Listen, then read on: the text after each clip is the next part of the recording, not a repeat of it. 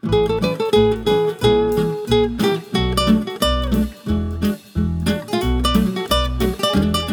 привет! Это подкаст «Не перебарщивай». Здесь мы обсуждаем популярные мнения о еде, вариации приготовления различных блюд, кулинарные традиции и пищевые привычки. Некоторые из них порой кажутся странными, а кому-то даже дикими. О том и поговорим. Этот подкаст мы делаем в студии Red Barn.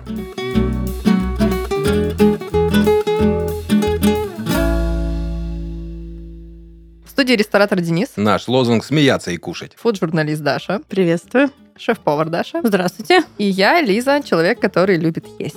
Спонсор этого сезона – наши дружочки-пирожочки из Grow Food. В этом выпуске мы обсуждаем, почему так сложно сделать нормальные круассаны. Опишите структуру, на ваш взгляд, идеального круассана или внешний вид. Потому что у меня есть определенные параметры, такие визуальные, по которым я, ну, как будто бы могу определить, насколько он будет хорош. Конечно, очень легко. Видите, что сливочное масло отовсюду просто сочится. Он- э, Если в крафтовый пакет положить, все жирным становится через 5 секунд. Значит, хороший круассан. Когда вы заходите в кофейню, а он вам бомжур, мадам. Не, Мне кажется, чтобы он был недорогой в производстве и чтобы его покупало за максимальное количество денег как можно больше людей. А он не может быть дешевым. Да, по-любому не будет. Получается так. Но я помню, знаете, я был как-то давным-давно в Барселоне, и совершенно случайно, вот все такие штуки, они получаются случайно. Но я заметил, что если ты где-то в другом, в чужом городе находишься, мигрируй за местными и найдешь самые кайфовые местечки, нигде туристические вот эти все ништяки за баснословные деньги. Вот, мы просто каким-то образом завернули где-то с Рамблы куда-то в какое-то что-то, и там была какая-то совершенно удивительная маленькая, как она, булочная, или как-то она там называется на каталонском, вся такая в мозаике, в изразцах, и внутри были круассаны, э, выпечка, какие-то карамели и все прочее. Но вот я вкуснее, этот вкус круассана вот запомнил, и вкуснее круассана никогда не ел. А потом уже через время я погуглил и увидел, что это была одна из там каких-то самых знаменитых круассанных э, штук, вот эти, которые есть в Барселоне, которая с 908, 1908 года делает круассаны. То есть это уже таким, ну, просто там рецепты постоянно меняются, там что-то добавляется туда. У нас, конечно, в России такого еще нет, но вот, на мой взгляд, если кто-то сделает именно отдельно круассанную, которая выдержит хотя бы лет 30, Ну, примерно с 1908 года как раз-таки и начало у них получаться к вашему приезду. сто лет экспериментов. Ты говоришь, ты запомнил вкус. Давай, описывай, какой Это он было был. очень легкое и такое слоеное тесто, которое вот, ну, бывают круассаны, которые ты пробуешь, они ну, вот давай так даже. Есть такие круассаны, которые продаются в пакетиках на заправках, которые Ну, это просто- мы Не-не-не, это которые- рогалики. Это, да, рогалики просто по форме они называются Булочка. круассаны. А круассан, который я съел тогда, он был без ничего. То есть там были какие-то с кремами, с начинками. Но самый простой и очень нежное тесто, которое таяло на губах. И хрустящая при этом корочка. Ну, вы же знаете, что есть специальный индекс хруста круассана. Нет. насколько даже больше не хруста, а индекс крошек. Чем больше крошек на вас, вокруг вас, в машине, если вы едете в машине, на столе, если вы в кофейне сидите или в булочной. В общем, чем больше накрошил этот круассан, тем он считается более там, Идеально это, который ты надкусываешь, и он просто рассыпается в крошку. Но это потому, что все, о чем вы говорите, э, это все связано со слоеным тестом. То есть, когда мы говорим круассан, подразумеваем хорошее слоеное тесто. И это как бы единственная его составляющая, собственно, ну, если там нет начинки, конечно. А вот то, что ты сказал, что это был пустой круассан, да? Мгм. Так вот, однажды мы были в Питере. Э, Да. В прекрасной, да, э, кофейне кондитерская ОПТ. Она находится прям как бы в здании французского то ли посольства, то ли э, Институт. института изучения франкофонии Ф- и Франции. Вот. И а, я же хочу круассан, и я подхожу и на кассе девочке говорю, там, пожалуйста, мне пустой круассан. Так на меня смотрит, не пустой, а без начинки. Я говорю, извините, извините, в нашем колхозе это называется пустой. Классический. Пустой это как будто что-то не доложили тебе туда. И он пустой. Знаешь, когда на вокзальной площади покупаешь беляш, пустой. да, и говоришь, мне беляш с мясом, но он, естественно, по-другому-то не бывает, ты откусываешь, мяса нет, еще говоришь, мяса нет. Он говорит, ну это вы мало откусили. Еще раз откусываешь, А все равно мяса нет. И говорит, как это вы уже много откусили? Вот мясо было там где-то в середине, маленькая штучка. Не знаю, мне пустой круассан сам по себе, э, если крутое тесто, импонирует больше. Потому что добавок туда можно ну, много добавить. Да, есть уже там круассаны с рыбой, круассаны с чем угодно, но это уже какая-то бутербродная Ну, тема. дело в том, что единственный ингредиент, который влияет реально на качество круассана, это сливочное масло. Его там столько же, сколько и муки. Вообще реально в оригинальном Один к одному, рецепте. да. Один к одному, иногда масло даже больше. То есть это мой вообще любимый самый продукт из всех продуктов мира. Сливочное масло Да. разделяю. Масло не жирное, масло Да. вкусное. Да, Да, да. нежное, А в чем разница? Вот, ну, вот разница в масле там 77 и 82,5. Ну, 82,5, типа, ну, качество лучше. Это жирность. Жирность. Это процент, это жира. процент жира. И когда мы говорим о приготовлении круассанов, то обо всем, где содержание жира ниже 82, стоит забыть навсегда. Во-первых, у вас тупо не получится, у вас реально не получится тесто. А во-вторых, это будет очень невкусно. То есть... э, когда вы едите круассан, вы чувствуете сливочность. Вот то, о чем ты говоришь, вот этот вкус, нежность, это все как бы жир. Это сливочный жир. У нас не очень много хорошего масла, потому что, во-первых, ну как-то так не случилось, что у нас есть ГОСТ на нормальную выделку масла. Самым крутым считается новозеландская, потому что, типа, якобы у них там коровы круглогодично едят супер свежую траву, дают какое-то невероятное молоко, оно жирное, там богато бета-каротином, ла-ла-ла. И это масло немного такое оранжевое, и оно слоится. Эм, То есть, ес- если даже пачку просто открыть с маслом, видно там такие слои, как хлопьями такими большими. Это значит, что оно типа хорошее. Вот. И кроме того, оно не застывает полностью в холодильнике. Вот мы недавно купили Брест-Литовск, у них есть соленое масло, я обожаю соленое масло сливочное. Его очень мало. Ну, как бы есть вот несколько производителей, и Брест-Литовск это очень хорошее масло. Если его в масленку просто переложить из пачки, оно не станет твердым. То есть ты его достаешь из холодильника и можешь сразу мазать там, через 15 секунд. Ну, потому что такое содержание жира процентное, что оно просто не А застывает. если застывает, значит, что там, маргарин? Нет, там больше воды. Да, вода. Ну, вода застывает, жир, соответственно, нет. А вообще в России очень ценится вологодское масло, потому что там а, комфортные условия для выпаса буренок. Но вообще а, животным, коровкам, э, свинюням, нашим любимым, а, всем летом очень тяжело. Животное потеет, э, страдает от жары, и э, кушает, соответственно, только травку, и молоко менее жирное. То есть южное сливочное масло априори оно менее жирное, чем более северное. То Ух есть, ты. э, поэтому там в той же Вологде масло будет круче. Поэтому скандинавское масло классное. Так, а скажите, вот я читала, что для изготовления круассанов аутентичного Франции используется бёрсек, сухое масло, если дословно перевести, у которого жирность еще выше, чем Да. 82,5%. Естественно, потому что опять-таки воды. Насколько она выше и что это подразумевает в производстве? Ну, смотри, как бы основная сложность э, изготовления вот этого... Я как человек, который очень много раз это делал, и иногда у меня получалось. Основная сложность заключается в том, что тебе нужно это масло заламинировать между слоями дрожжевого теста. И как бы механически его послоить при этом. То есть сложность... И масло не должно прорываться через тесто, и вообще у тебя тесто должно быть эластичным, а масло не должно быть слишком жидким и слишком твердым. В этом, типа, основная сложность. Вот мы говорим, да, что дома. Как сделать дома круассан? Никак. Потому что тебе нужны идеальные условия холодного цеха. Вот кондиционер на 18 градусов, под него прям стол, холодную Холодный поверхность. стол. Да, холодный стол по возможности, холодной скалкой, маслом, которое из холодильника уже достали, но оно еще не слишком теплое. То есть там такие танцы с бубнами невероятные должны быть. У тебя должно быть оно очень пластичным. С низкой жирностью масла становится пластичным, когда начинает таять вода, собственно, в нем, которая немножко подзамерзла там э, в холодных, ну, в низких температурах. Соответственно, у тебя сразу оно начинает течь. Это невозможно. Вот берсек, ну, как бы... Специально создан для того, чтобы масло не растекалось. На производстве же еще все это раскатывается на специальных машинах тесто-раскаточных. Они довольно много места занимают, Метров Мет- пять. метров да. пять, да, и тесто, оно слоится, ламинируется именно машинально. Но все равно элемент некоторый нагревания даже в машине есть. Ну, из-за трения, да. И можно как бы имитировать это берсек, на самом деле, в домашних условиях. То есть можно чуть-чуть растопить масло, чтобы он таким стало... Ну, как растопить? Сделать его мягким. И добавить в него немного муки, например. Так делают. Если Мгм. масло качеством не дотягивает, потом обратно его остудить. Вода впитывает Да. муку. И у тебя получится что-то такое... Ну, вот с этим маслом, кстати, у меня самые лучшие получались круассаны. Ну, Ого, то есть само лайфхак. масло крутое, и плюс как бы лайфхак. Я просто сейчас сижу и думаю, сколько же это в итоге э, стоит. то есть, Да, вот, это и- очень дорого. То есть оно по себе уже там люто дорогое, и тебе надо еще это продать. А продать круассан нужно в этот же день, да? На следующий Да. день он уже все, не камильфо. Ну, только если у тебя есть возможность в заведении, там, допустим, сделать потом сэндвич. Ну, знаменитую историю историю, либо с 8 до там, 12 у нас Не, скидка не, да, всё. либо вечером а, допродать, либо уже попытаться сделать а, хорошую мину при плохой игре и сделать там, допустим, а, круассан там с мартаделлой или круассан с лососем, с авокадо, как бутерброд. Ну, Вполне есть- себе, да. Ну, То есть фактически, мне кажется, что вот с точки зрения именно бизнеса, история с тем, что есть в холодном цеху круассанная, а рядом горячий цех и что-то еще, ну, наверное, все-таки пекарня такого одного формата, что все приходили на выпечку и круассаны. Ну, хорошая новость вообще в том, что это тесто можно сделать супер впрок. Да, то есть его там заготовку. накатать, сделать заготовку, заморозить там на срок до 6 месяцев, и все. То есть потом ты будешь там выделять какой-то день. Это можно организовать на производстве, это не очень сложно.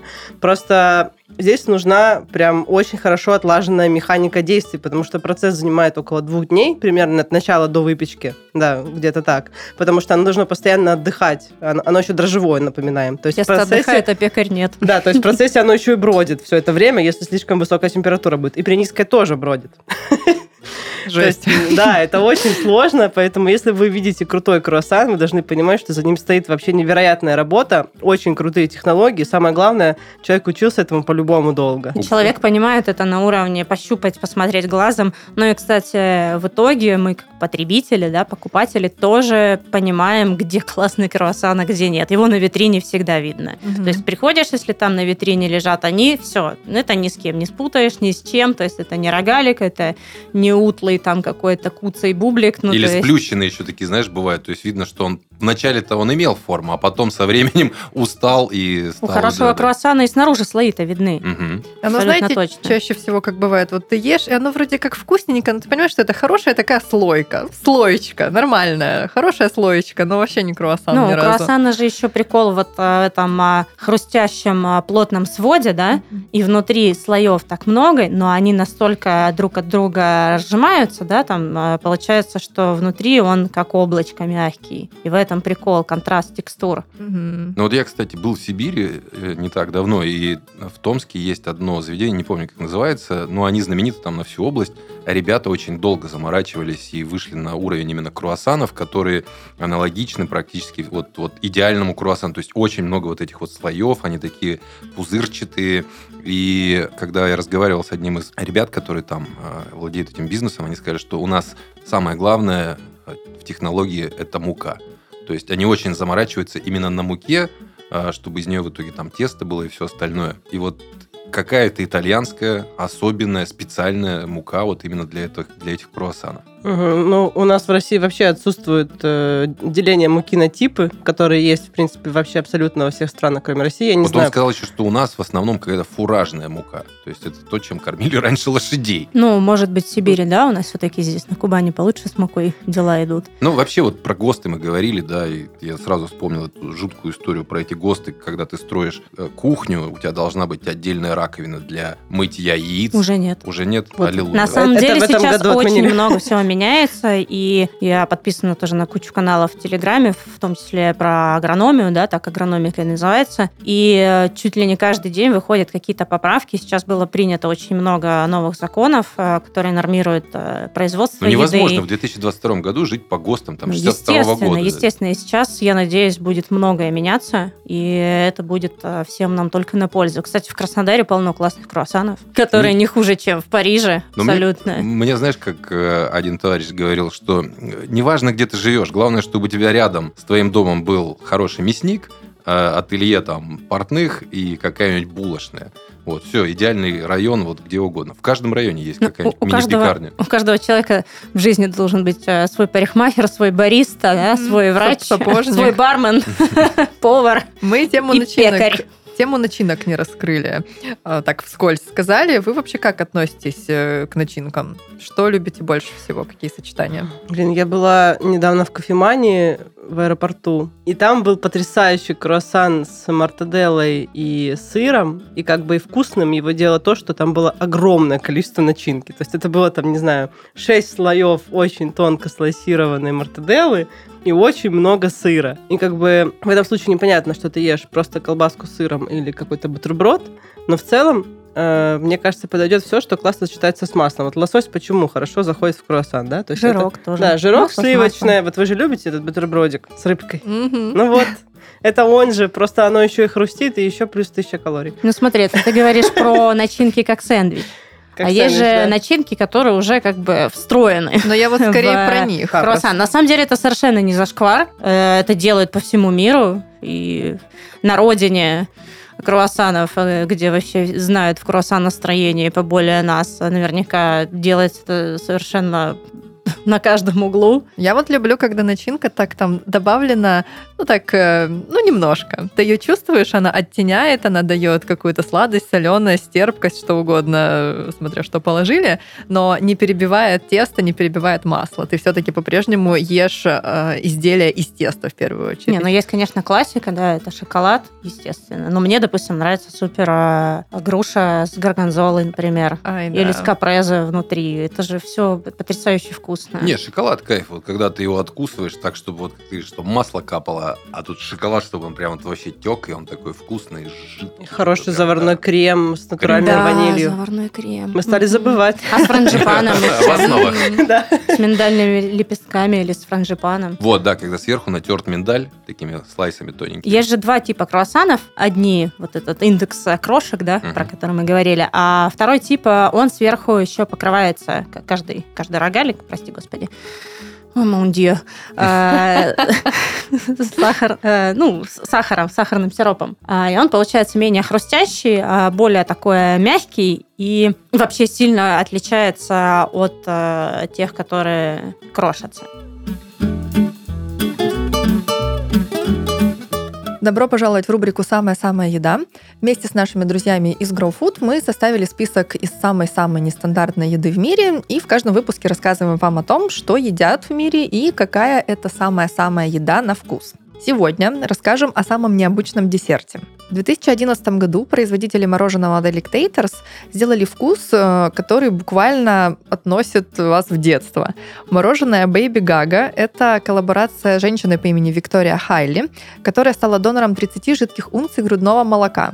Ну, я думаю, вы уже поняли, что последовало за этим. А, Этого количества хватило, чтобы создать первые 50 порций десерта из него. Туда добавили мадагаскарскую ваниль, лимонную цедру для улучшения аромата и вкуса, и получили десерт, который пользовался очень большой популярностью, хотя и критиковали его тоже очень много, в частности, со стороны Леди Гаги была критика, с чьим именем ассоциируется название этого мороженого. В 2015 году нейминг доработали, и мороженое стало называться Royal Baby Gaga. Это приурочили к рождению второго ребенка у принца Уильяма и Кейт Миддлтон. Самый большой плюс популярности этого мороженого состоит в том, что прибыль от продаж отправляли на благотворительность по грудному вскармливанию. Вот так желание приблизить людей к воспоминаниям о материнском молоке помогает другим. У наших друзей из Grow Food, конечно, нет десертов из грудного молока, это супер эксклюзив, но их рационы не менее питательны. Grow Food доставляет рационы правильного питания на каждый день, так что десерты у них не только полезные, но и очень разнообразные, и каждый найдет себе что-то по вкусу. Ну, в принципе, как и с любой другой категории блюд.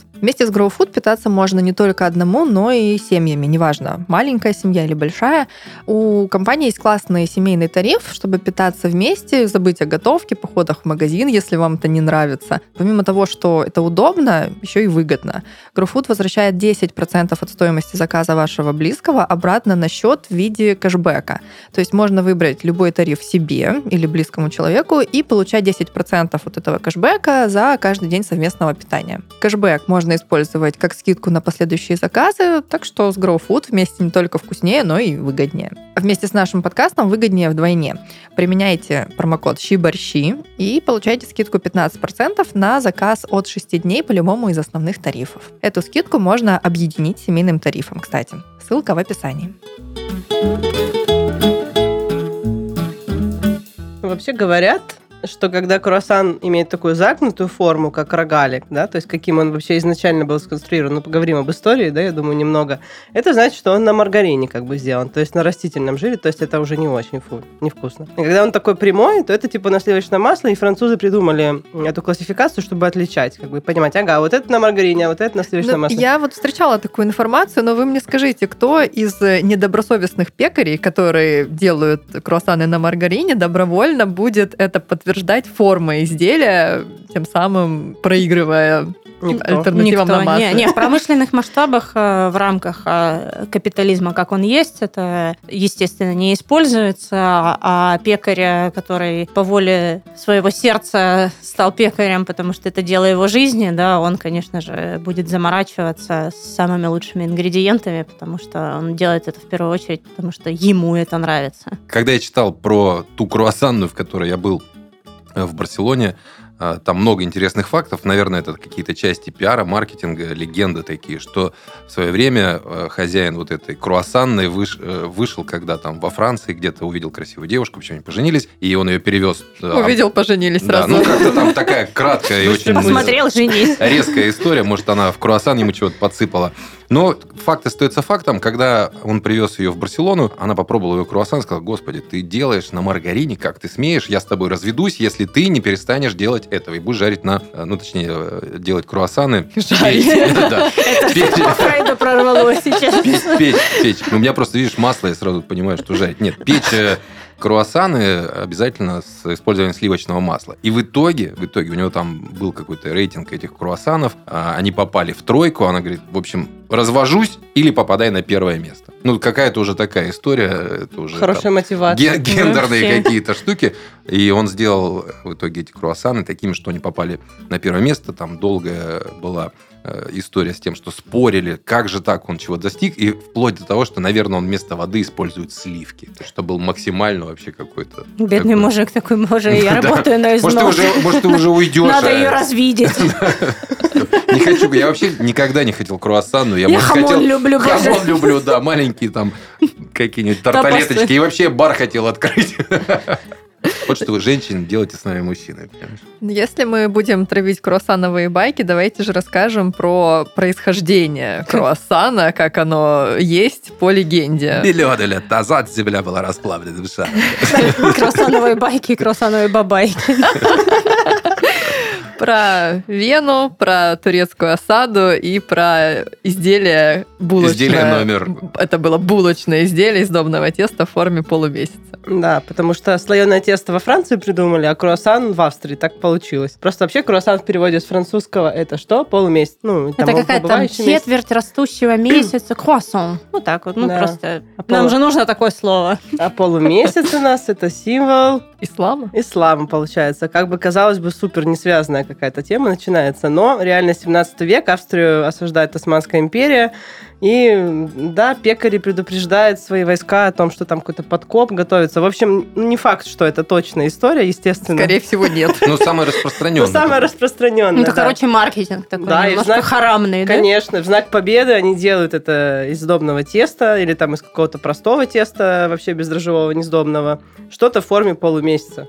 Что-то. Что Что-то. получилось? Какое-то изделие. Как назовем, да? И такие, о, луна в четверти. Еще слова нет, Но надо они слово назвали придумать. Это рогалик, насколько я поняла. А потом там, опять-таки, все это легенды, байки. А у там. австрийцев же очень красивый язык. Это было как-нибудь... «Ляхсмундхолд храхмрахсан», как-то, Не, кстати, кстати, по-моему, он назывался кепки или что. В общем, там есть слово, оно не такое длинное.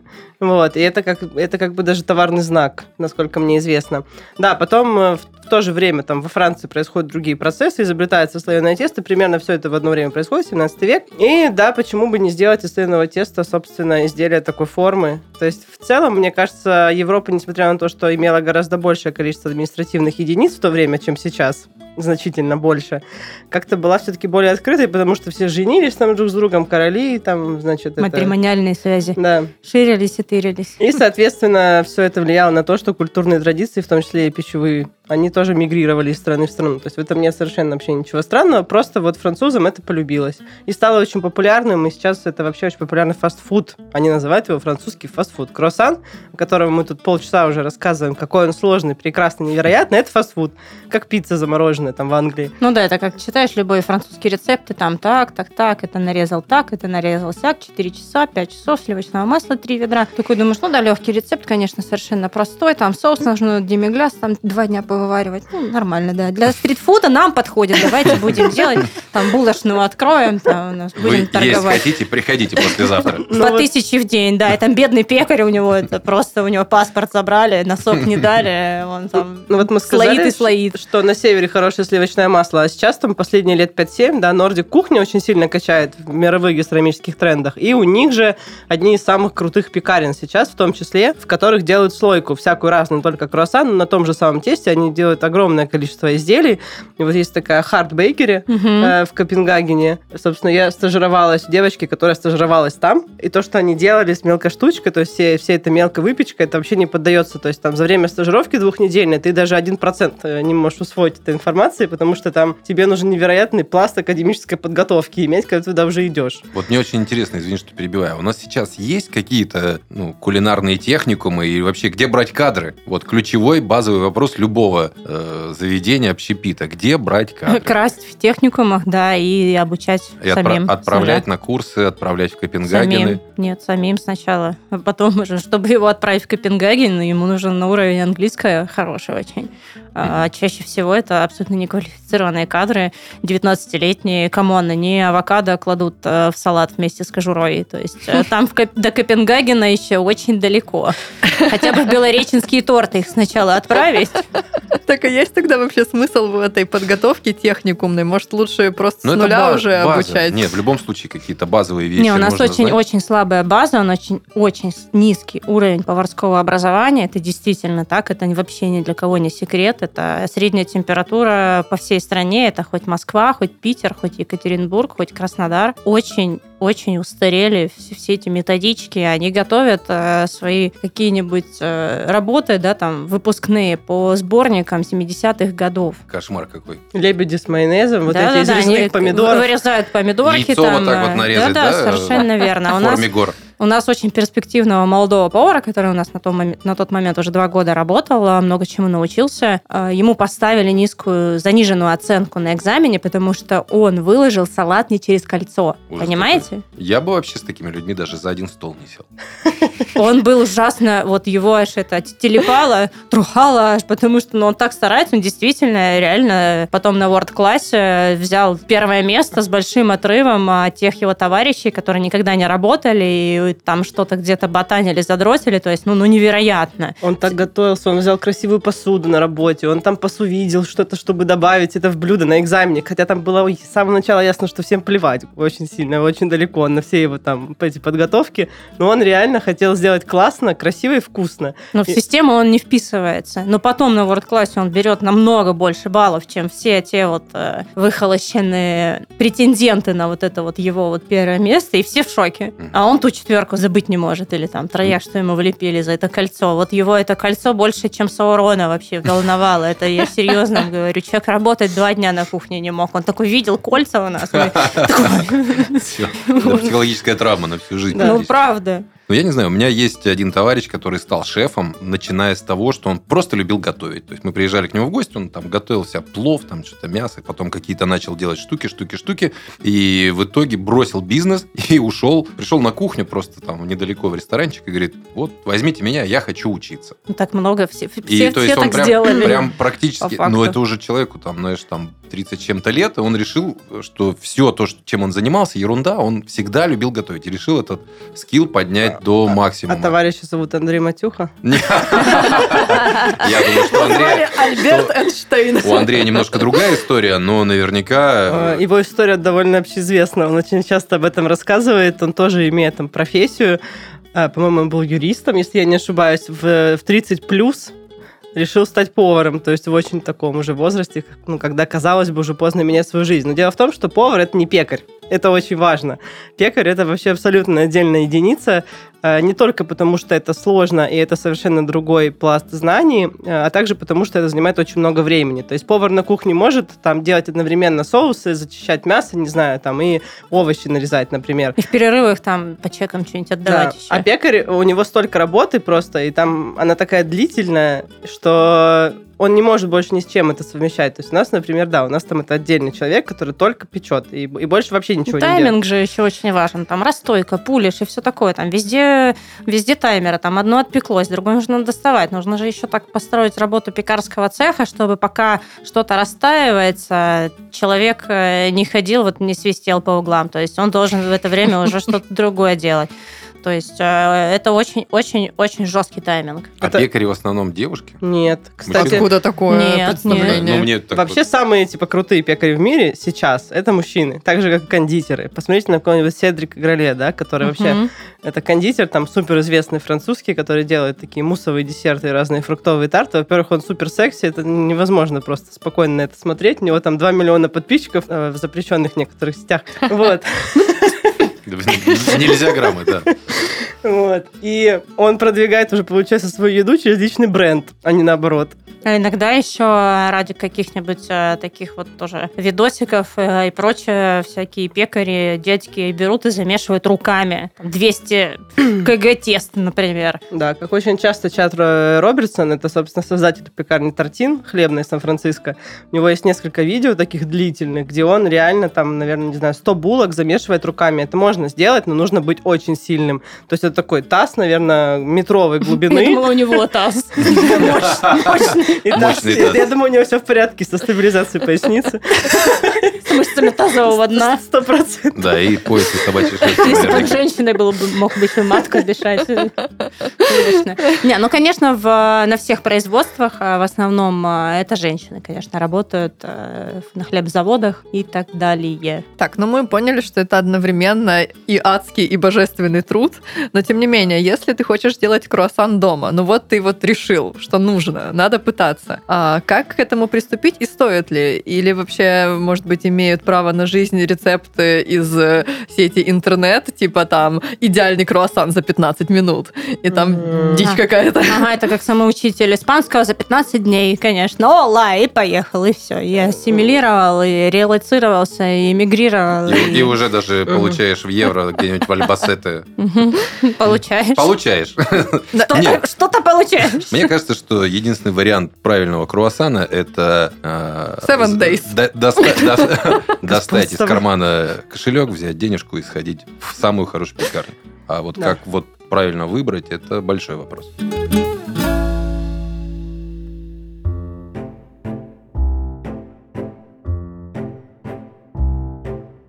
В общем, бонжур. Заходите в булочную или в кофейню, или в магазин, где вы знаете, они продаются на витрине, смотрите. Если время на часах перевалило за полдень, а на витрине все еще есть круассаны, это плохой знак. Значит, товар залеживается. Если вы приходите в 9 часов утра, а круассанов уже нема, или там один остался очень скромно в углу отложили для постоянницы тети Дуси, это хороший знак, за него надо побороться. Так, далее делайте оценку внешнего вида. Если круассан похож на булочку или на круассан Seven Days, то, во-первых, он, скорее всего, лежит там уже после 12. То есть Seven он- days. Он никому не нужен. Либо Seven Days, да, все верно. Но он так и называется, поэтому. Круассан неделька.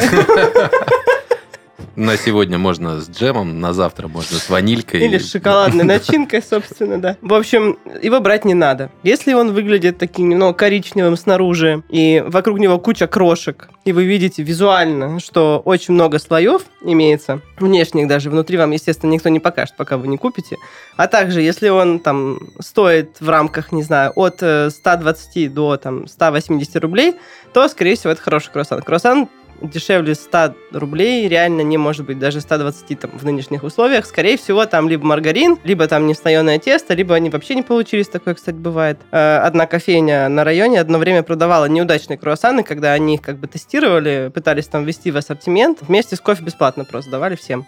Или там потом продавали за 20 рублей, потом за 40, а потом почувствовали силу, так сказать, в себе и уверенность. Стали продавать их нормально. И это, кстати, офигенные круассаны были. А кофейня, к сожалению, закрылась в прошлом месяце. Слишком честные были. Слишком Очень честно. важно в жизни найти кофейню с амбициями, которая видит э, в себе прогресс, и начать с бесплатных круассанов. И, в принципе, полгода, то и год можно попастись Да, а потом- совершенно потом, к- бесплатно. К сожалению, признать, что они разорились, потому что вы их не поддерживали просто деньгами хотя бы за то, что они дают вам бесплатные круассаны. На мой взгляд, самое главное, не покупайте круассаны на заправках, э, на автовокзалах. И если, как э, Дарья сказала, круассан стоит больше там 300 рублей, возможно, вы в аэропорту, где круассан может стоить и 600, и Оглянитесь, 700. возможно, вы в аэропорту. Возможно, вы куда-то летите. И вот если вы летите куда-то за границу, там, где э, мекка, родина круассанов, либо там, где вы потенциально понимаете, что новые незнакомые места, мой совет по-прежнему, как я вначале говорил,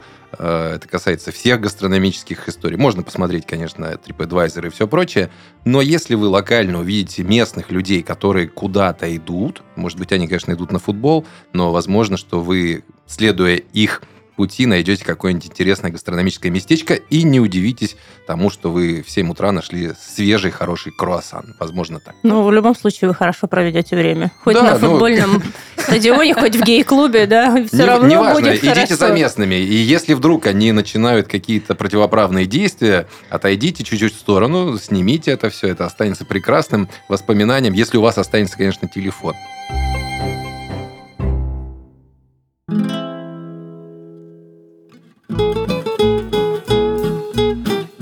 был подкаст «Не перебарщивай». И с вами были шеф-повар Даша, фуд-журналист Даша, ресторатор Денис и я, Лиза, человек, который просто очень любит есть. Теперь вы знаете все, не пропадете.